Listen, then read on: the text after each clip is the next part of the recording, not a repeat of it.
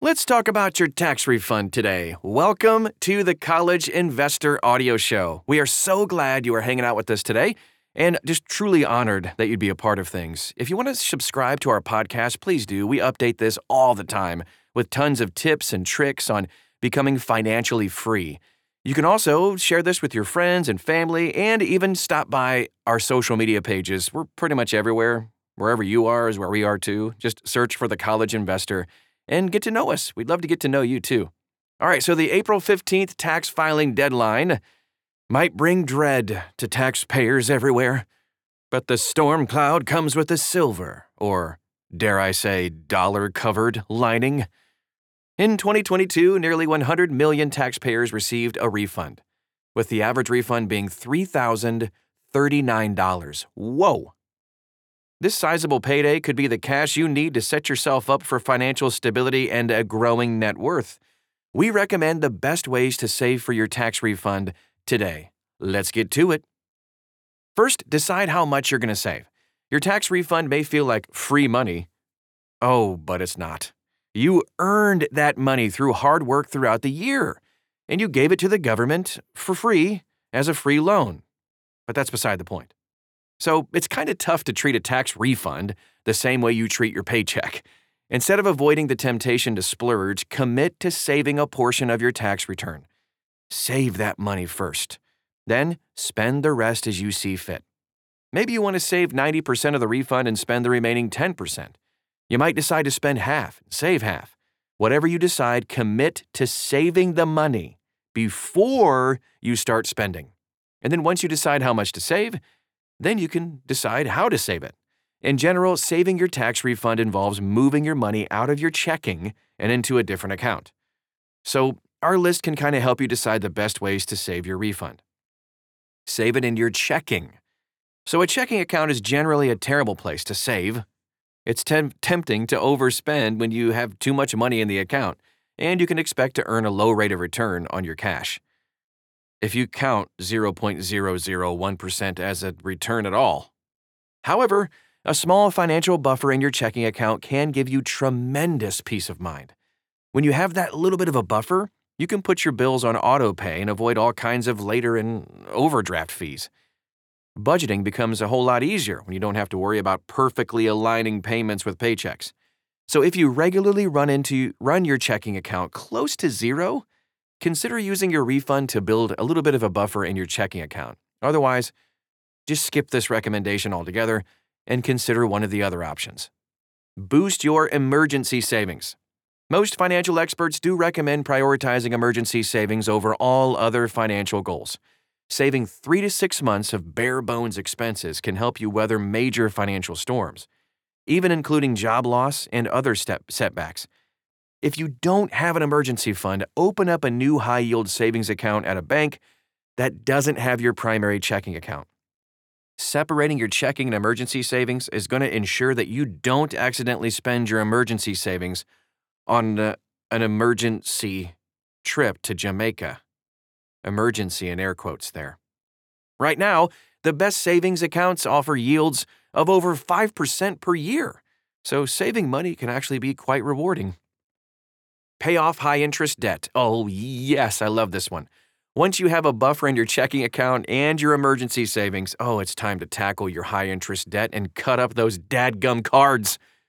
The Federal Reserve Economic Data, or FRED, showed that the average interest rate on credit cards was over 22% in November 2023. That's not affordable.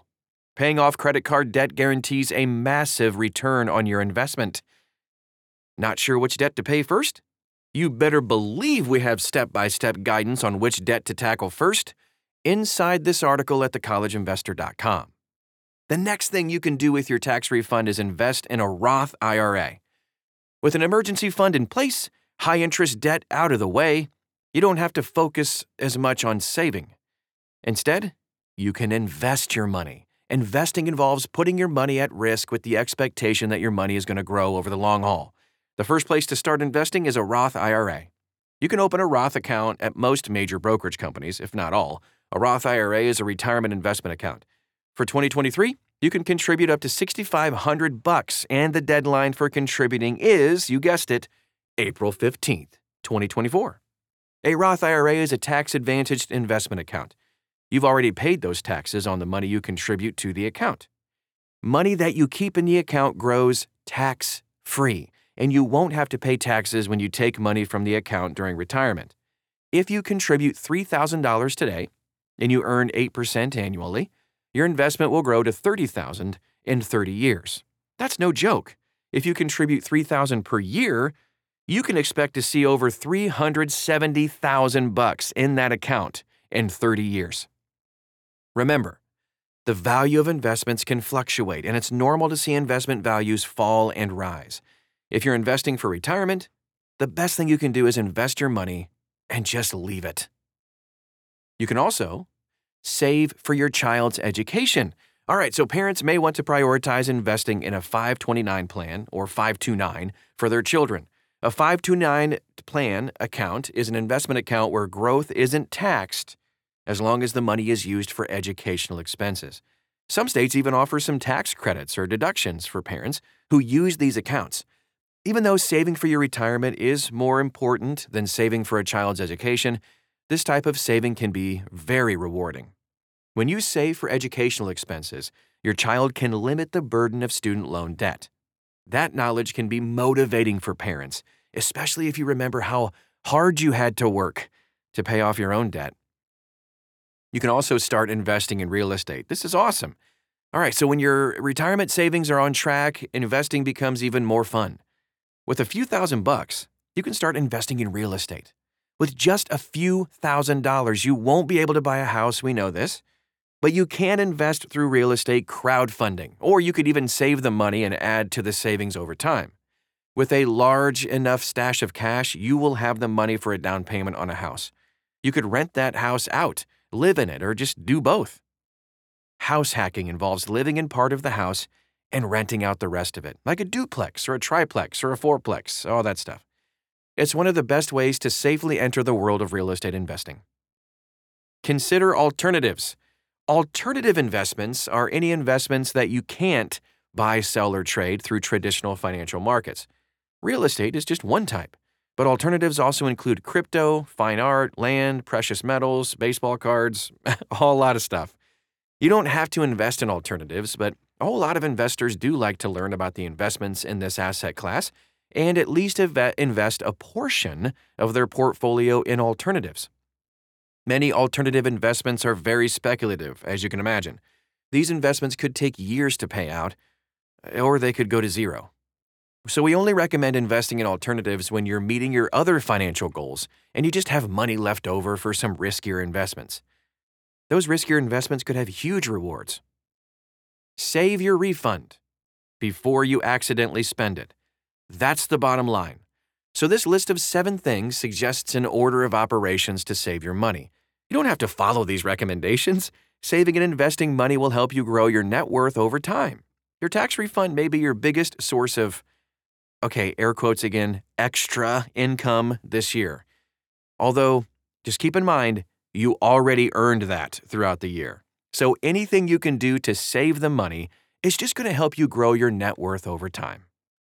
And that is our show for today. I hope you find it found it helpful. If you did, you want to share this with others, please go ahead and do that. We'd greatly appreciate it. Hit the subscribe button, follow us on social media. We're everywhere. Just search for the College Investor. You can dive a little bit deeper too inside this article in the seven ways.